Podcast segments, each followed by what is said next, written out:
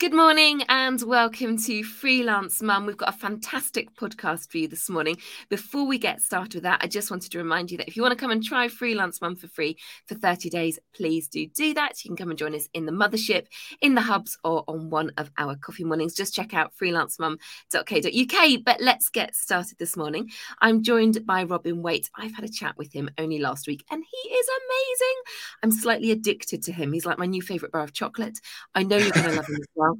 Um, he's from Fearless Business and he's going to be joining us today talking about charging with confidence when it comes to products and services. So, first of all, Robin, thank you so very much for joining me this morning. It's a pleasure, Faye. I've never been compared to a bar of chocolate. I don't know what kind of chocolate I'd be. Maybe I, I love Maltesers. Maybe I'd be a Malteser. We look very, very moreish. That's what I'm trying to say. You can get slightly addicted. You're like, oh, I could do with a little bit more, actually. Do you mind if I go back for a bit more? That's all. Oh, dare I? Yes. So, so that you're definitely like my favorite. It's a dark chocolate. That's what it is, Robin. If that helps. Nice. Yeah. Listen, I think that charging um, with confidence, um, especially when it comes to small business owners, is something that we we are so rubbish at. We are very good at sort of putting something out there, pulling a slight wincy face, and then thinking, oh, I hope nobody noticed. And is that okay? How can we charge with confidence? And how do we get to the point where we know that something is the right price anyway, Robin? Well, it's interesting because um, whenever I talk to people about this, business owners about this, they they all know that they need to charge more for their current mm. sort of products or services which they're selling. So and the, the most common things I hit, you know, I, I see are that, um, especially in the service sector, like you've got these amazing people who are brilliant in what they do. They get great results for their clients, yet they're kind of booked out like all hours under the sun, working to grow their business. And then they're kind of scratching their head at the end of the month going, where's the reward? Where's all the money that I should have earned through, you know, doing this? You know, everybody gets very excited about running a business and the freedom and the lifestyle and this, that, and it's like, where's the money? Um, and what it comes down to is that there's there's basic economics in business, which we can obviously talk about.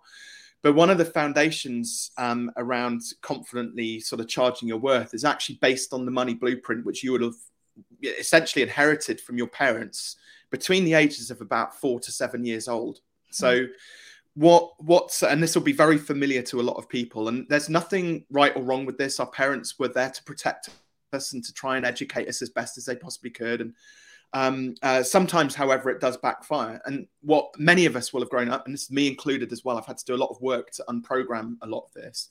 You'll have heard things like money doesn't grow on trees, uh, the love of money is the root of all evil. Um, that's massively misquoted quite often by people because it's the love of money. It's not money which is the evil thing. It's the love of money which is the root of all evil. Um, uh, you can't have those new trainers because they're too expensive. We can't go on holiday this year because we can't afford it. So we'll have, we'll have heard all of this stuff um, you know, going round and round and round as children, which between the ages of four and seven, we believe, like we still believe in Santa between the ages of four and seven and the Tooth Fairy, and we believe what our parents tell us, mm. and that that gets stuck. Um, and it's not particularly helpful then when we become adults, especially running businesses, because we're then not comfortable with um, conversations about money when somebody asks us how much does it cost, we kind of, you know, retreat like Gollum with our ring, you know, oh my precious. we don't want to talk about it. And certainly like so what we end up doing is we choose things which are very safe and very much within our comfort zone. So it's much easier to sell something for say 50 pounds an hour than it that might take 100 hours than it is to tell somebody this is going to cost you 5000 pounds right? So because we're afraid of the big numbers, this it's, it's expensive, it's big, you know, it's it's uh, too bold for me. So um, uh, you know, even even stuff which we don't talk about. So and I'd invite everybody when they're kind of out and about and like Christmas is a great time for this because we're all going to be going out Christmas shopping, right? And thinking about spending money and our budgets for Christmas and presents for the kids and stuff like that. But even even casual observations that people make. So we're, we're very fortunate. I'm very fortunate. My dream car, right, was always a Range Rover, mm-hmm. um, an autobiography, and um, because because my wife works hard, I work hard. My wife had a, a company car, and we, we had a Land Rover Discovery, which she got through work, which brilliant car, but it broke. So we got given my dream car, which is an autobiography, to drive around in whilst it's being repaired. And it is remarkable the mixture of comments which I get back when people see me driving it from the mm. parents at school, my like work colleagues and associates and things like that, to the from the wow, gosh, you're so lucky, to the oh my gosh that's grotesque. How can you do that to the environment? So there's judgment okay? Mm. it's just a car. It's a, and it's it's the same with money okay and these capitalistic things. But what you need to do the, my invitation to everybody is to just when you're walking around this christmas and looking at things listen to your voice up here the, the things that you're saying to yourself. And if if you notice when your your self talk around money and things is if it's negative if it includes words like it's too expensive, I don't deserve it, that's grotesque, that's ugly, you know, and those sorts of things, you have a very, this is a generalization, but you have a very negative association with money, which means that not only are you going to struggle to articulate the value if you run a business of your products and services, um, but you're also not going to be very accepting of money. You're not going to be very abundant. So when somebody tries to give you money, you'll almost be pushing it away and and now this will start to make sense and you're scratching your head going why am i not making the money which mm. like i deserve you'll be now putting two and two together and kind of getting it um, there's a there's a fantastic person actually based in Cheltenham as well called Fanny Snaith, who kind of was she's my hero when it comes to like money coaching and and that side of things, and she's helped me get on the sort of the wealth building train. But when it comes down to like um, small businesses, yeah, we've got to overcome a lot of that, reprogram a lot of that poor money blueprint before we can then step into being much more abundant and actually confidently charging what we're worth. And there's something about all of that. I was listening to this, Robin, and you were talking about the four and seven. And I was thinking, I remember in my house, I don't mind sharing, we lived under the threat of my dad being made redundant, like a lot of families did in the 80s for whatever reason. And so I was always in this, oh, we, we just can't afford it. I'm sorry, I remember going to the school fete and my parents opening their purse and saying, we just can't afford it, Faye. And we just lived under this constant threat of, your dad might lose his job. And you know guess what he did and it, and it wasn't the worst thing in the world. But as a child yeah. that was the house I, I grew up with. The other side of that is i think there's something about um there's it, it's a bit grotesque isn't it money you know um it's not it's no one wants to be seen to be vain around money and also i think we like to be kind and we yeah. like to be generous and we like to help people but we struggle then actually attaching a worth to it or accepting payment for something that we naturally want to do. I naturally want to help people all day. That's just what I want to do. I, I have to sit on my hands to try and stop myself because I just, if there's a problem, I just want to help and, and, and I can't, there's only so much of you that you yeah. can do. So how do we overcome that hurdle from realizing, okay, it's money isn't completely grotesque. We do need it.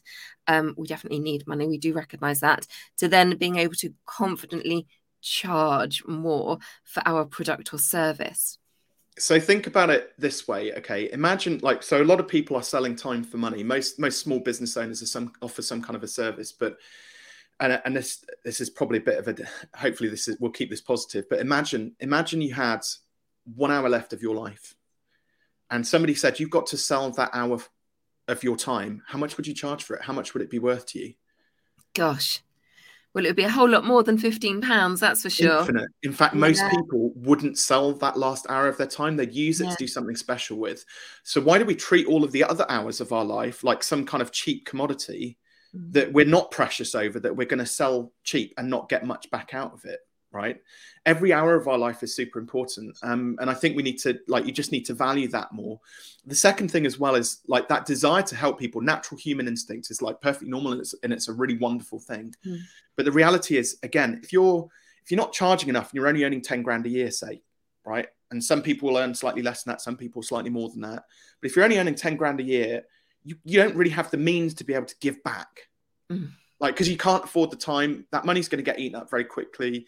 Um, and what can, what can, if you can only you know give a hundred pound a month, for example, to charity? Like, there's just not much impact you can make with that. Mm. However, if on the flip side of that you put off giving back for a couple of years and get your business to a shape where it's earning a hundred grand a year, mm. now you can give ten or a hundred times more back to your community, to charities, to good for goodwill, to yourself even, um, than you could do if you're earning 10 grand. So actually sometimes it's a good it's a good thing to put push the pause button on the helping people, put the oxygen mask on yourself first, grow a sustainable business which has got good healthy revenues coming in, so that you can then give back much much more just through a year or two's worth of hard graft. And um, I also liken it to the the whole sort of the doctor uh, surgeon analogy, right? You've got imagine like for me for example as a business coach i have business coach uh, business clients who are um, that they have bleeding necks. They have the they're, they're struggling financially with their time with their energy with running a fat, busy family especially like the mums which you help as well faye um, in in the in the mothership. Um, and they're coming to me saying they can't afford coaching and i'm there saying well but you have this bleeding neck. It's sometimes you have to actually make that investment first to be able to then like get that bleeding neck stitched up and away you go. And but the challenge is if I'm imagine I'm really passive and I just I kind of just go, do you know what? Just because you can't afford it, no, I'm not going to help you. And I'm sending people back out to the street with their bleeding necks. Actually, the right thing to do as a doctor is we're going to get you into the operating theatre table, anesthetize you, stitch it up, and then we're going to figure out what caused that bleeding neck in the first place. So you have to add value up front to be able to then recoup it on on the back end. Now that's not charity, that's not giving, that's just building relationships. Mm. Um, and if you know your numbers, if I know that um, if I tried to help a thousand Fays, no chance. I can't do that. I, I, I'm not superhuman. We're not, you know, we just can't do that. But if I know my numbers and I know that 10% of my time is put into helping 10 Fays, you know, each year, some of those Fays are going to convert into clients you know mm. then it you, it kind of makes sense it's manageable it's within your within the realms of possibility mm. and then as the business grows you can help more people help more people help more people it's like compounding interest but for mm. goodwill That's brilliant. I love I love all that you've said as well about actually you're wanting to help, you're wanting to give more. How about you're going to do that, but let's do a, a bit further down the line, help others more by helping yourself. Um, what about the fear that many people will have about alienating your existing audience, your existing clients? If you're are we talking about you know one day you're selling paintings at 15 pounds and the next day you're selling them at 50 pounds you know you don't want to lose what existing small but very loyal client base you have how yeah. do you make those leaps are they overnight okay what the hey if you lose them they weren't the right ones for you anyway or do you uh do you gently do it?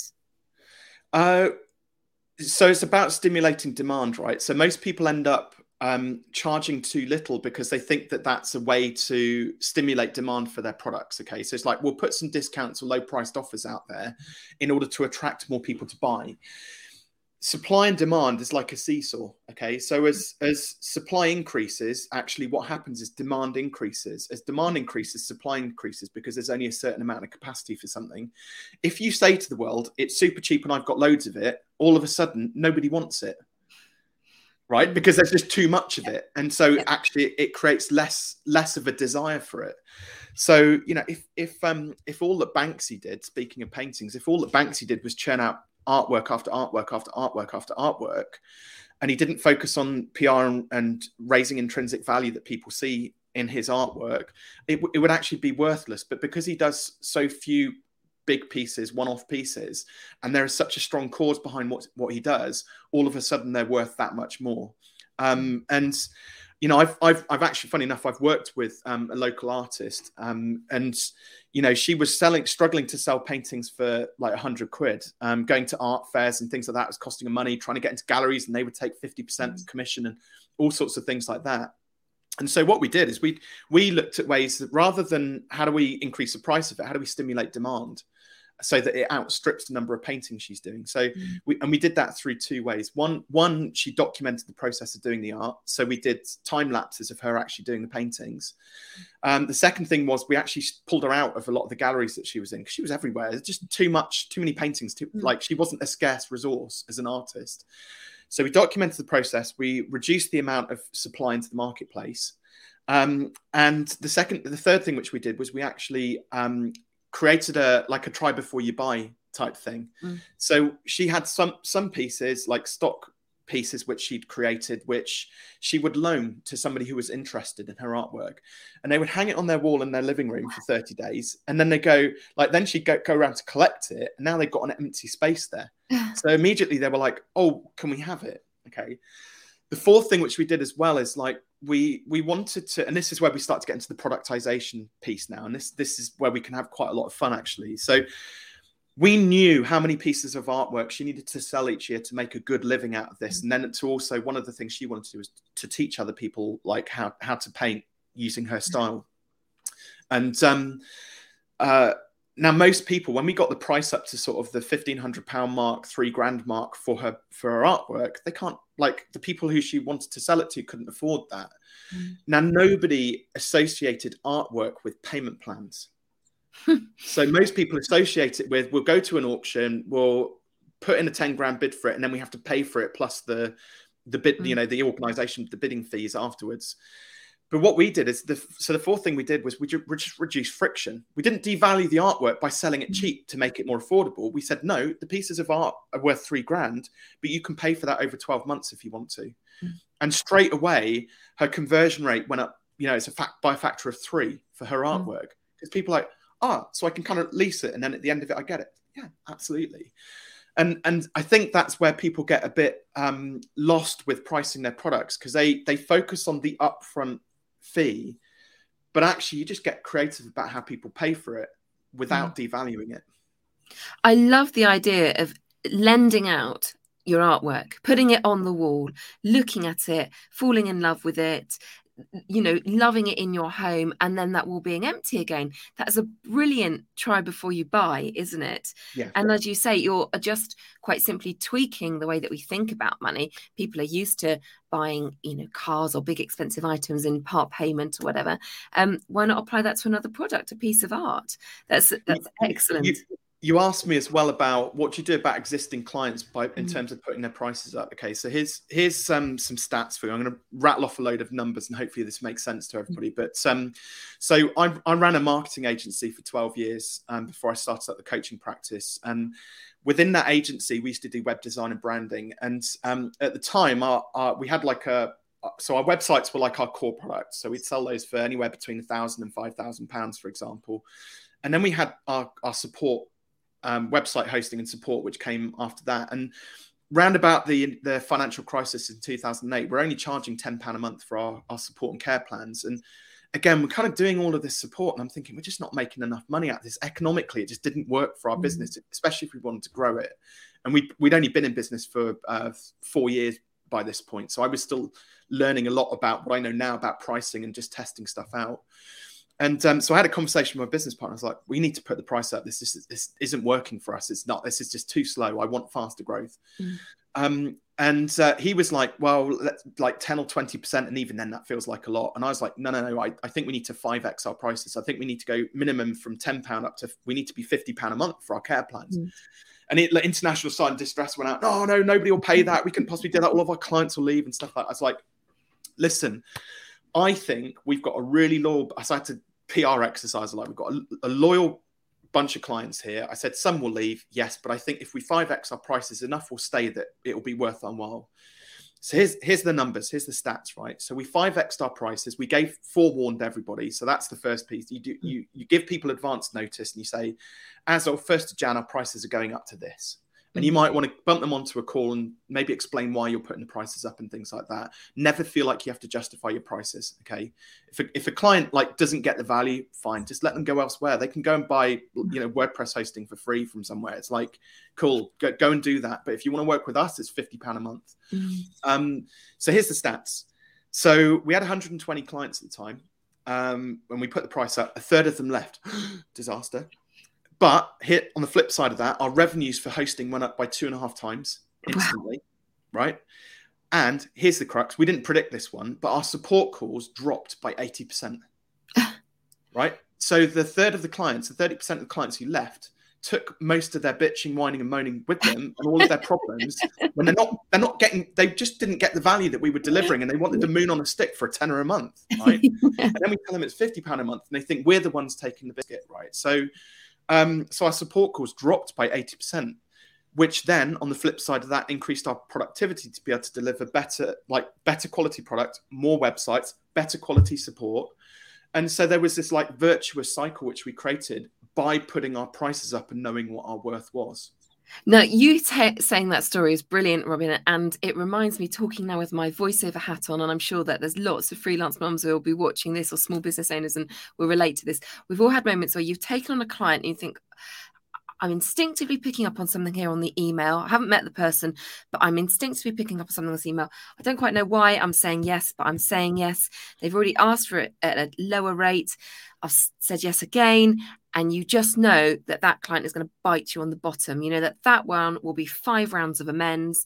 It was yeah. a, a, a, rewritten script, and at the end of it, you're like, oh, why did I do it? You're so cross with yourself.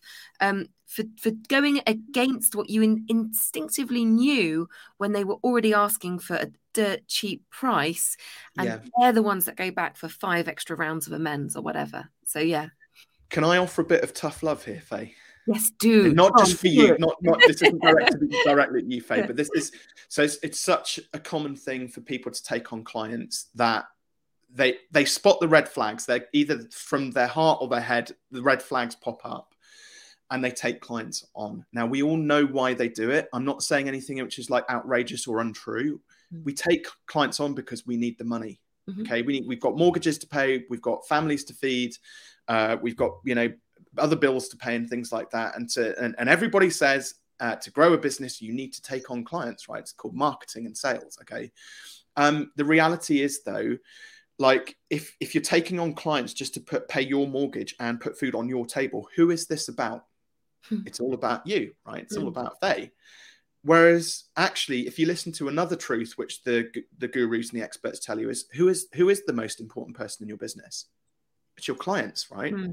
Mm-hmm. And it, and if if if if you put 100% emphasis on that, that the client is the most important person in your business, mm-hmm. and you look at them and go, "Hey, I'm I'm great at fixing bleeding necks, but they've got a tumor on their knee. I'm not the knee guy. Like, why would you take them on? Okay." Mm. So yes. what we have to that's a really terrible analogy. I'm sorry about that. But so the so actually like what I would say here is like I would rather be poor, homeless, and destitute than take on clients who aren't a good fit for my business. Mm-hmm. Okay. I don't want their money because if I can't get them the best result and we can't make this a fun and happy relationship, like through that journey, mm-hmm. like all that ends up happening is you get resentful, they get resentful. They kind of end up with a product. They're not going to be out there like being a raving fan, shouting mm-hmm. about how amazing you are, leaving five star reviews and things like that. So I just invite people to look at the motivation behind why they're taking clients on and saying yes to clients. Mm. If you assume a position of leadership throughout that sales process and you ascertain that either one, I'm not charging enough, and we can talk about how we organize those products so it makes a bit more mm. sense. Um, if, if we're not charging enough, or if maybe they're just not a good fit for our client, or maybe we just think we're just not going to love working with them, mm. we should assume leadership and say, do you not know this isn't for me? Mm. And be okay with that and walk mm-hmm. away. Now, what we've done is one, we've got rid of that pain in the ass client, mm-hmm. excuse the language, right? because now they're off our plate. The second thing, again, this is most people don't think about second and third order consequences to this. They only think about the immediate one is I've lost this client and the revenue. Second order consequences, I've now got time and space for the perfect client. Mm-hmm. Okay. Now, that to me sounds much, much better. Okay. So we've got to get comfortable with no. No mm-hmm. is a mm-hmm. really important word. But the fears which hang around around this is um, fear of letting people down, fear of not finishing what we started, fear of failure, fear of looking like a, for want of a better word, like a dick. Mm-hmm. All of those things, right? We just don't want to look bad. We don't want to let people down. And it's, again, natural human instinct but we run our business with this, not this. And that's the most important thing. Um, and then then you end up with a business full of clients who are like your ideal client. The other thing which I would say as well is again, this is um, uh, this lets unfortunately this lets a lot of people down is they take on clients realize it wasn't a good fit because we can't get it right every time okay mm-hmm. so sometimes you do end up with clients who seemed ideal but ended up not being again, whenever I take on a client in fearless business and it's just not working, they're just either a not fit, for, a good fit for the community or the program, they're just not getting the results. Mm. I take responsibility for that and I say, here's your money back. I'm sorry this didn't work out, but I, I think we should probably go our separate ways. Mm. That conversation is dead awkward for about five minutes. And then afterwards, I get an email saying, Thank you, Robin. That was a really kind thing for you to do for me. Mm. Yep. And so we can let clients go partway through the process as well. But the key thing is two different types of clients. We've got existing clients, we've gone through that. New clients provide the greatest opportunity because they don't know, they're not anchored to your prices, mm-hmm. they don't know what value you deliver, what your processes are, or things like that. Mm-hmm. Um, the final thing which I'll say on this as well is what might have happened is, Faye, you might have had, let's say, for example, you had a bronze, silver, gold package. Okay. Mm-hmm with this client, mm. you probably in your heart of hearts were thinking, this client needs to have my silver package, and they turn around and go, "Oh, Faye, but I can't afford your silver package. Can't I just have the bronze package?" And you reluctantly sell them the bronze package, knowing that really they're going to be a silver client and need a bit of extra work. Mm. Okay, so straight away, again, assume that position of leadership, and you have to say, "No, the bronze package is not. It's not what you need. It's not going to get Yeah. you the outcome or result you want." So I need to insist that you buy the silver package. That's going to get you the best result or outcome. It's going to keep me happy too. That's fantastic, Robin, because throughout all of that analogy, I was thinking, I, I love what you're saying. I hear what you're saying about actually work with the right person. But let's face it, you know, the work hasn't exactly been knocking at the door all this last year. So sometimes when a client comes along, you can tell that they're going to be a bit tricky.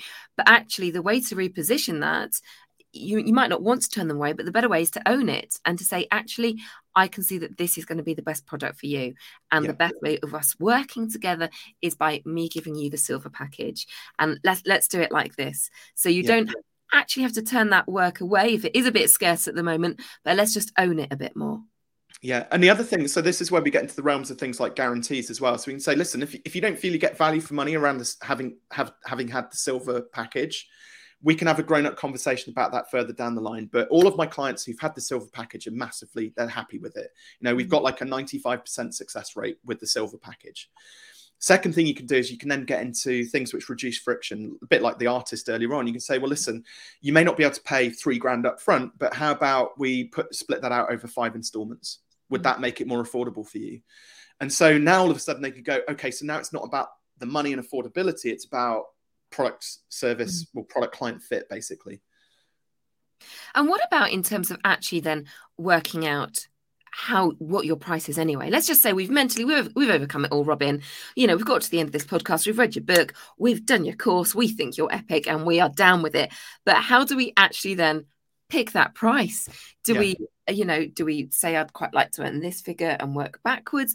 And what about people like me who actually talking numbers I, I'm sorry if this upsets you. No, it doesn't ever really make me very excited. If you Yeah. talk about experiences, then it does. But actually, in terms of I want to earn X, has never been something that gets me terribly excited, if I'm absolutely honest. Yeah, well, so don't come at it from a let's let's set goals that just don't float our boat because that's Mhm. what again what a lot of the gurus and experts do. Okay, however, goals are quite informative because they tell us like and if it's a boring word economically is our is our business model our business idea sound okay Mm. so let's say for example faye if you wanted to earn i don't know 100000 pounds a year okay and if you're the average price of a voiceover for example is a thousand pounds say Mhm. we take that that financial goal divide it by the price of your product and that then gives us an idea about is our capacity around about the right price point. So faye if i told you so we've got 100000 pounds we, we sell it this product for a thousand pounds could you do a, th- hundred voiceovers next year? Yeah, yes, I could. okay within reason. So actually Yeah. but would that would would you be full to the brim bursting? Would you have any extra capacity? What if somebody came along and wanted something more? Where, where does that leave you Oh, that's interesting. It would depend on the nature of the voiceover, really. You know, if it was a five minute job that just Well, happened the, to pay the D word is a swear word, so you've got to put ten pounds in the swear kitty. So we we work on averages, okay? So it's Okay. we like we make it. We don't do it depends, okay? You- Okay. so on, carry on. Well, that was a swear word, was it? It Yeah. depends. It depends. okay. Okay. Swear word. Yeah. Um, We work okay. on specifics. all right, I like that. Thank you. That puts that in the kitty. Um, I think I could probably do that. Yes. Okay. So, but would it be a struggle? Could you get hundred clients? Oh, right. Getting the 100 clients would be Yeah. difficult. Okay, If they so landed many- in my lap, that would be different, Robin. Yeah. So how many do you think you could get? How many would you love to work with next year in an ideal world? Crikey. Oh gosh, you put me on the spot. Um, well, I'd love to in an ideal world work with at least 30 different clients. That would be 30 amazing. clients. Yeah. Okay. So now if we go back to the original calculation, now what we do is we take 100K and we divide it by 30 instead. Now, Okay. what that tells us is that on average, each client needs to be paying you somewhere in the region of three to three and a half thousand pounds. Right. Yes. Do you have a three thousand pound product, Faye? Not at the moment, no. No. Okay. So talk me through how you currently charge. Right. Okay. So it's different with voiceover in the respect that you're going to be charging for your time and usage. So you, My you could, favorite. yeah. so it is different. Um, uh, and one of the first things I learned quite early on in voiceover, which I'm pleased about, is when people would say, "Oh, you know, how much is this to ask back, oh, well, it's a bit like how long is a piece of string. You just what... said it depends again, then, but differently. So oh, I'm yeah. sorry. Damn it. Oh gosh. and by saying everything like it's different, my business is different to all the other businesses out there. That's also a swear word. Say three okay. times now, Faye. You're in. Uh, yeah.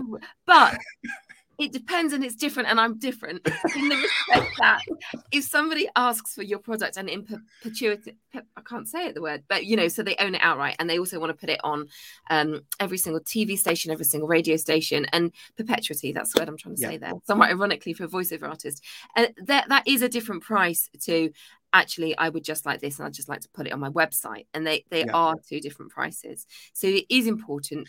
Uh, so you've got two products. Yeah. You've got you've got a let's just put something on our website product yeah. and we've got a more more what I don't know what you call that product. What's the other product? Well, it being perpetuity, so they could use it for everything for the whole of their life. You know, so just the website products. That's our basic entry level. That's our silver package, and our gold package is in perpetuity. And probably we've got a platinum package somewhere out there as well. Okay. Yeah. Now you're starting to get a picture. So we've got three core products, 3 mm-hmm. to five core products. And this is where Pareto, you know, Pareto 80 20 comes into yeah. this. Okay. Of the clients you've already worked with, 80% of them will have had a similar product. Mm-hmm. Okay. Yeah. And that becomes your like your middle package, your core product. Okay. And there will be a lot of it depends and a bit of customization, this and a bit of bespoke mm-hmm. that, right? I get that but that's when you say actually my you know our silver package is not right for you. You need to have the gold package which includes it depends and a bit of custom and bespoke this and that mm-hmm. okay? So let's talk let's talk about the basic sort of web package okay? So how many hours does it take to like you know on average how many hours would it take to do a voiceover for just a website? Um it wouldn't it depends on how it depends. Um, on average. okay, on average. I'm, I'm 10 hours? 20 hours uh, wouldn't necessarily take that long at all. Um, okay. It, okay, I'm going to say something. I'm good, and I do things quickly, and I don't actually like people to know how quick I am at doing things, um, because that would upset some people, and I think that some people would then question the worth, and so that's that can be if you know in a session that can sometimes be like do i give you a few more false starts okay hey, here's an insight here's an insight yeah. for you okay so what you just said there was it, it, that sentence you used included a lot of i and me and it's all yeah. about faye and i don't mean that in a negative way no, this no, is no. about awareness um, what you've inadvertently done is you've just made a choice a decision on behalf of all of your potential clients mm-hmm. you're assuming that they all think that they don't yeah. They think Faye's amazing. She gives great value for money. I don't care how long it takes. It takes 10 minutes. If it takes 10 days, it doesn't matter. It doesn't bother me. Mm-hmm. What we want is an output, an outcome or a result. Mm-hmm. Okay. So, but let's go, let's go back. So on average, what so if we talk on the basis of like 10 hours, mm-hmm. right? What's your hourly rate? Robin. Um, I'm only saying Robin because I want to begin a sentence with it depends. Um Oh, I've got no. I'm quite. I'm going to chip in here. I've got a, a, comment from a chap called Eddie. Eddie, you're ch- he's tops, um, a producer as well. And thank you very much for your Christmas gift this year, Eddie. He said, "I'm on your side, Faye. There is no average in the voiceover world. Hashtag depends. It is a slightly different and niche product.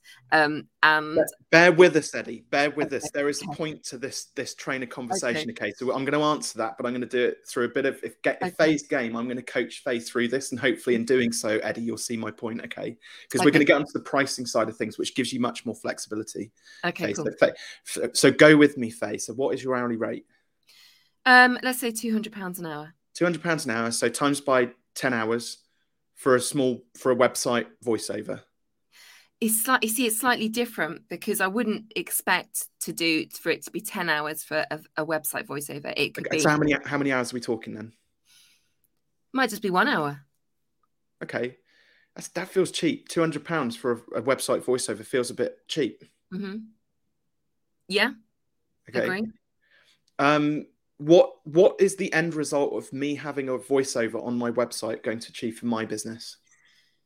Well, it's bringing the, it's bringing your brand to life. It's conveying your message. Um, it's engaging your customers, and it's improving your business ultimately. Okay. So imagine that we add a voiceover onto my website for whatever reason, and um, it generates an extra three clients, say, for me next year. Mm-hmm. Right. So yeah. that's 15 grand's worth of business. You know what my prices are for the coaching package, yeah. right? So rough, roughly 5K. Okay. So two hundred pounds in, fifteen grand out feels very much out of kilter. Yeah. Because what you've done is produced, you've given me great results, great a great return on investment. Okay. Mm-hmm.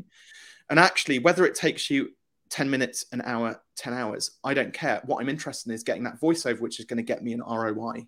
Okay. Mhm. So would you agree that actually maybe just for that voiceover, it's just for a website, Mhm. 200 pounds is actually a little bit on the cheap side? Agree. Yeah. Yeah. But maybe two thousand pounds. That's what I was trying to get at. Two thousand pounds is too expensive. Maybe that is Mhm. beyond the realms of your level of comfort right now. Yeah. Okay. Yeah. So play with me. In the industry, I would say as well. Forget about everybody else. This is about economically creating a business and a life life for yourself. Okay. Okay. So you know what? What? Imagine if you were comparing yourself to everybody else in the marketplace, and they've all decided that in order to get clients, they're going to be cheap as chips, and they're all struggling. Why would you copy a business model that is flawed? Mm. Right? You have to design a business model that works for your business, okay? Mhm. Which means you get to choose w- what you charge within the realms of possibility. Mm. If you charge a million pound for a voiceover, and there probably is somebody out there, like famous actors, Ryan Mhm. Reynolds, probably cut charges Mint Mobile a million pounds to do a voiceover Mm. or to do an ad on YouTube, right? So there's bandwidth between Mhm. where we're at and where beyond the realms of possibility. But at the moment, your bandwidth is two hundred pounds to two thousand pounds, kind of Yeah. cheap, kind of expensive. Okay. What we're going to do is, if we agree that you want to increase your price a little bit for just that basic, like Mhm. bronze package for the websites, okay, Mm. we're going to do a little auction. Are you game? Yeah, go for it. Yeah. So I'm gradually going to increment the price, and there will be, be a price which is just inside and just outside your comfort zone. You don't have to say anything. Yeah. I'm going to know when we've reached your level of comfort. Okay.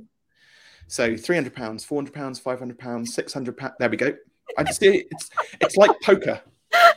Poker face.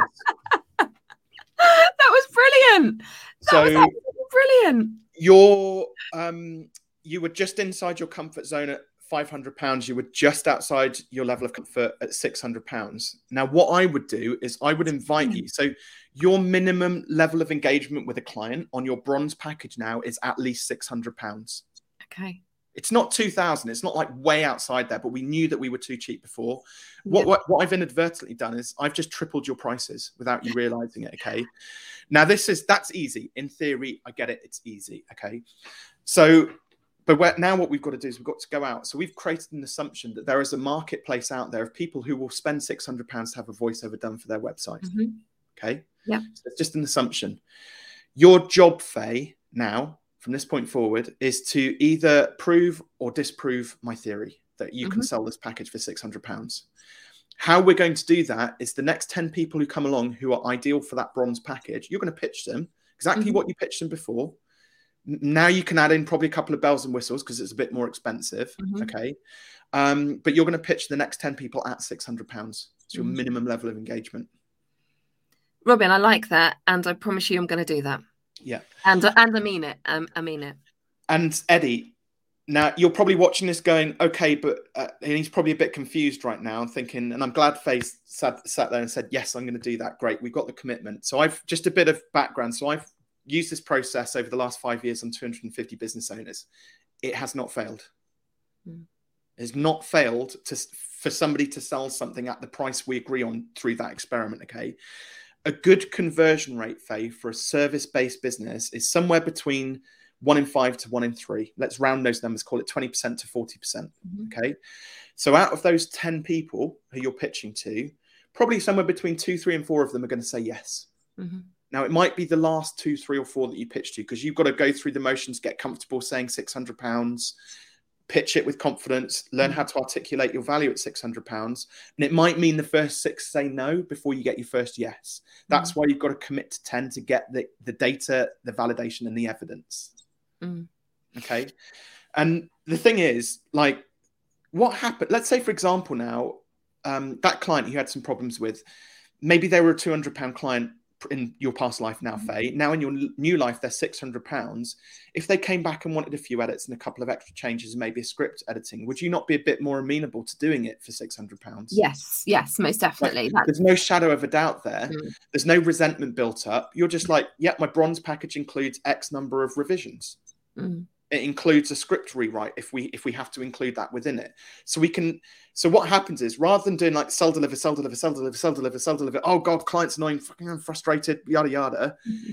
we sell something for a bit more money it gives us more time to deliver a better quality product which produces more money on the back end which creates a happier client who leaves a review and refers you mm-hmm. and the whole cycle kind of slows down a bit you get more time to deliver a better quality product mm-hmm. everybody's happy I'm I'm reminded of um was it Stella whose strapline was reassuringly expensive? Yes. You know, there's something about that, isn't there? That it is reassuringly expensive. And if people want to go out there and put themselves on Fiverr, that's also up to them. Think John Lewis, right? Yeah. You go into a John Lewis, you don't even have to have bought the product from there. You can go into John Lewis with pretty much anything, a dustbin if you want to, and they'll give you a refund for it if you're not happy. They'll mm. find a way to give you a credit or your money back. Mm they are probably one of the most expensive like department stores out there. We all know that. We know John Lewis is expensive, but they can afford to just do no quibble money back like on all of their products mm. because mm. they're making enough profit and they're having a good enough time and a fun time doing it and they have beautiful stores and great helpful staff and etc etc etc so we can we should be modeling like small business owners should be modeling big big business big successful businesses mm. in similar ways so you just did a really neat trick or game or what? Mm, trick's the wrong word, I'm sure, Robin. You know, playing the auction with me, and that was brilliant. And I, I almost want to watch back my own reaction to it. it. Would you suggest that? Okay, get your partner, get your friend to, to do that. Hundred percent. That that that point. Yeah, you've got so the so the stages are figure out what you're currently charging, especially if you're an hourly rate business. Figure out what you're currently charging and just decide is that working for me? Is this am i making profit on this or is it a struggle or where am i at? If if the answer is like coming back quite negative you're probably too cheap then we work out the top end of the bandwidth that's just way out of the realms of like possibility right like now. Faye there is a there is a world out there somewhere in the future where that 200 pound product that we just raised the price to 600 is actually 2k mm.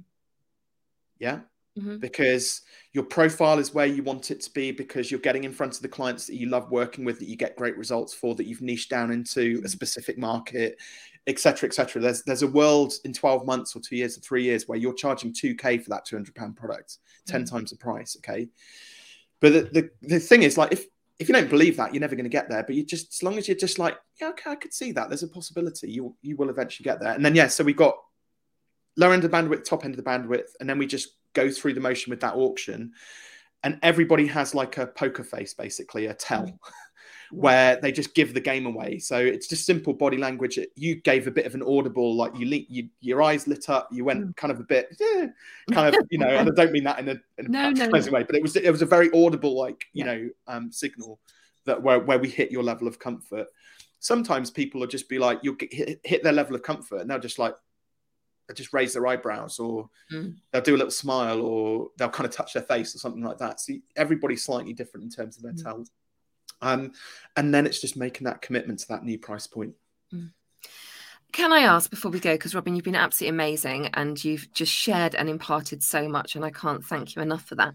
Um, if anyone's watching it and thinking, okay, I'll get down with everything you're saying, Robin, I can understand that. I've, I've, I've understood. However, it still feels like a, a huge leap from me here to me there, where you're saying, and it can feel like a, a really big, scary leap. Are there yeah. steps that you can make along the way to get from there to there mentally? I mean, yeah. So, so again, like it might be that maybe trebling the price is too big a leap. I've had a lot of success with clients who just committed to the process and had great results. But sometimes people are, if the fear is too much, and it, mm-hmm. and it might be just like, do you know what? So that I've I've had enough. I'm just going to go for it. And so there's no fear. If the fear is quite high, then you probably want to just take little sort of stepping stones rather than kind of walking up and facing the cliff edge of mm. El Capitan. You kind of just build a staircase to get up to the top. So mm. it might be that right 600 actually right now is just too much. How about we do the next 10 people at 300 mm-hmm. and then the next 10 people at 400 and the next 10 people at 500. So we work up our way up to it gradually. Mm. Putting your prices up, and this is the mistake most people make. They one they might put their prices up once a year, if that because of hmm. all of the fears that we talked about earlier on in the conversation. And when they do, they'll only put it up by five or 10%, which at the moment is like no better than inflation. Actually, mm. if you only put your price up by 5% right now in 2022, like you're actually worse off. Your money's worth less. You actually need to just be a little bit fearless with that price increase and go for 10, 20, 30% at least. Um, but it's about again, it's about being able to articulate the value. Okay, so mm. um, a, a, a, very simple example. I'll stick with the web designer side of things, for example. Mm. So there's three people, three web designers, right? Steve comes along and he wants to charge you 50 bucks an hour for. It takes him 20 hours to build a website, so it's about a thousand pounds, say, to build a mm. website. So and Faye's like, yeah, okay, that sounds good. So Steve goes away. It takes him three months because he's got too many clients because he's too cheap. Uh, he doesn't really know what he's doing because he's only been doing it for six months. He builds a website. It's not got the blog or the shopping cart you wanted. He comes back three months later and you go, hang on, this isn't what I wanted. Mm. Right. So Steve says, oh, well, I'll add the blog, blog on the shopping cart, but it's going to be another 10 hours and you've got to pay for it, Faye. Are you happy with that? You'd be like, no, because I thought mm. we agreed a thousand pounds, 20 hours. So that first of all, that that's a sign that hourly rates just don't work. Now, most mm-hmm. of us are ethical, moral, upstanding human beings. We wouldn't just bolt on the 10 hours and charge it to the client, but there's resentment. We're pissed off now, like your client. Mm. Uh, Dave comes along, right? Dave's Dave's been at the game for like 20 years. He's brilliant at what he does, but he doesn't know what Robin and Faye now knows about pricing. So he's still mm. charging 50 pound an hour. Um, but it takes him 10 hours because he's great and he comes back in three days with a fab website, looks great, gets great results, got a blog, got the shopping cart. But hang on, he's getting paid five hundred pounds to do something that Steve, who is rubbish at this, gets paid fifteen hundred pounds to do. Yeah. What that just doesn't make so again we can see hourly rates don't favor people who are experienced and deliver great results. Yeah. Okay. So I'm looking at you, Eddie, when I'm saying this as well. Right, because you're good, Eddie, and if you're if you're getting like if you do stuff really quick, you should get paid treble the rate for being good at what you do because you're very mm. experienced. The um, third person, so Trisha comes along, website ninja, got her pricing nailed. Faye, she's going to create you a, a, website that will generate you 10 to 15 solid leads every each and every month for your voiceover business. Okay. Mm. It's got everything you want, looks brilliant, the works, right? Mm. So Eddie's awesome. Yeah, absolutely. um, so Tr- Trisha, and she'll bring this website back to you within 30 days. If she's not getting 15 solid leads for your business each and every month mm. within the next 30 days, she'll refund you all of the money that you paid her. Plus, she's going to pay you a thousand pounds for wasting your time. Do you want to go with Steve, Dave, or Trisha? Quite like the sound of Trisha, if I'm honest. Yeah, okay. Ask yeah. me how much Trisha's websites are. How much is Trisha's websites, please, Robin? 10k. Oh, that's quite a lot. It's quite a lot, but it comes with yeah. all of those guarantees, money back, plus she'll pay you for wasting your time if you don't get all of those leads coming through. Crikey, that's, that's that's a lot of money, but I'm more tempted. Yeah, but if if she's coming back and she's yeah. generating you two, well, we we talked yeah. about three k clients. Yeah. Imagine out of those fifteen leads, you convert just three of them, you've pretty much made your money back. Mm. But with Steve and Dave's websites, well, Steve, uh, Dave, you're going to get slightly better results because he's good at what he does. But imagine with Dave, you could end up spending like like finding five Daves and spending 10k because none of them get the results. You're going to spend the money anyway on getting rubbish results. Mm. Does that make sense? It does. Yeah. So sometimes it's better like avoid buy cheap, buy twice. Look at what the person is offering, talk to them about guarantees and what the ROI is going to be from that and mm. and use your head a little bit. Robin, thank you so much for today. You have been totally awesome. I feel like I've done a mental workout here as well. Um, it's been brilliant. Um, I, I can't thank you enough. If anyone wants to find out more about working with you, what can they do, Robin? So yeah, best bet is um the I've got to do my weather girl impression now. The, the blue book over my shoulder, take your shot. Um, I'm it's a it's a Christmas gift to everybody because it's that time of year face. I'm feeling generous. But if you go to fearless.biz forward slash TYS for take your shot, all lowercase, um, you can go and request a copy of that book. I may even sign it for everybody and post it out. so uh, j- just because I'm feeling generous today. I have to say, I've read the book. It's amazing. It talked to me all the way through. I feel like I'm doing a sales pitch now for Robin, and I'm not. Um, but no, I please really do. Sell away yeah please, honestly eddie go and get you that book because i know you'll enjoy it eddie and i it was one of those ones that just ticked along and i read it really nicely. So robin thank you so much for your time today. It's been an absolute joy speaking to you even if you put me on the spot a few times. Um, and if you enjoyed it as well or you've got any comments or questions please pop them in the comments below. And don't forget if you'd like to come and try out freelance mum for free for 30 days please do so. And until then have a great rest of the week. Thank you very much robin. Bye bye that's my pleasure and we should add eddie's already put his prices up so I love it. I love it.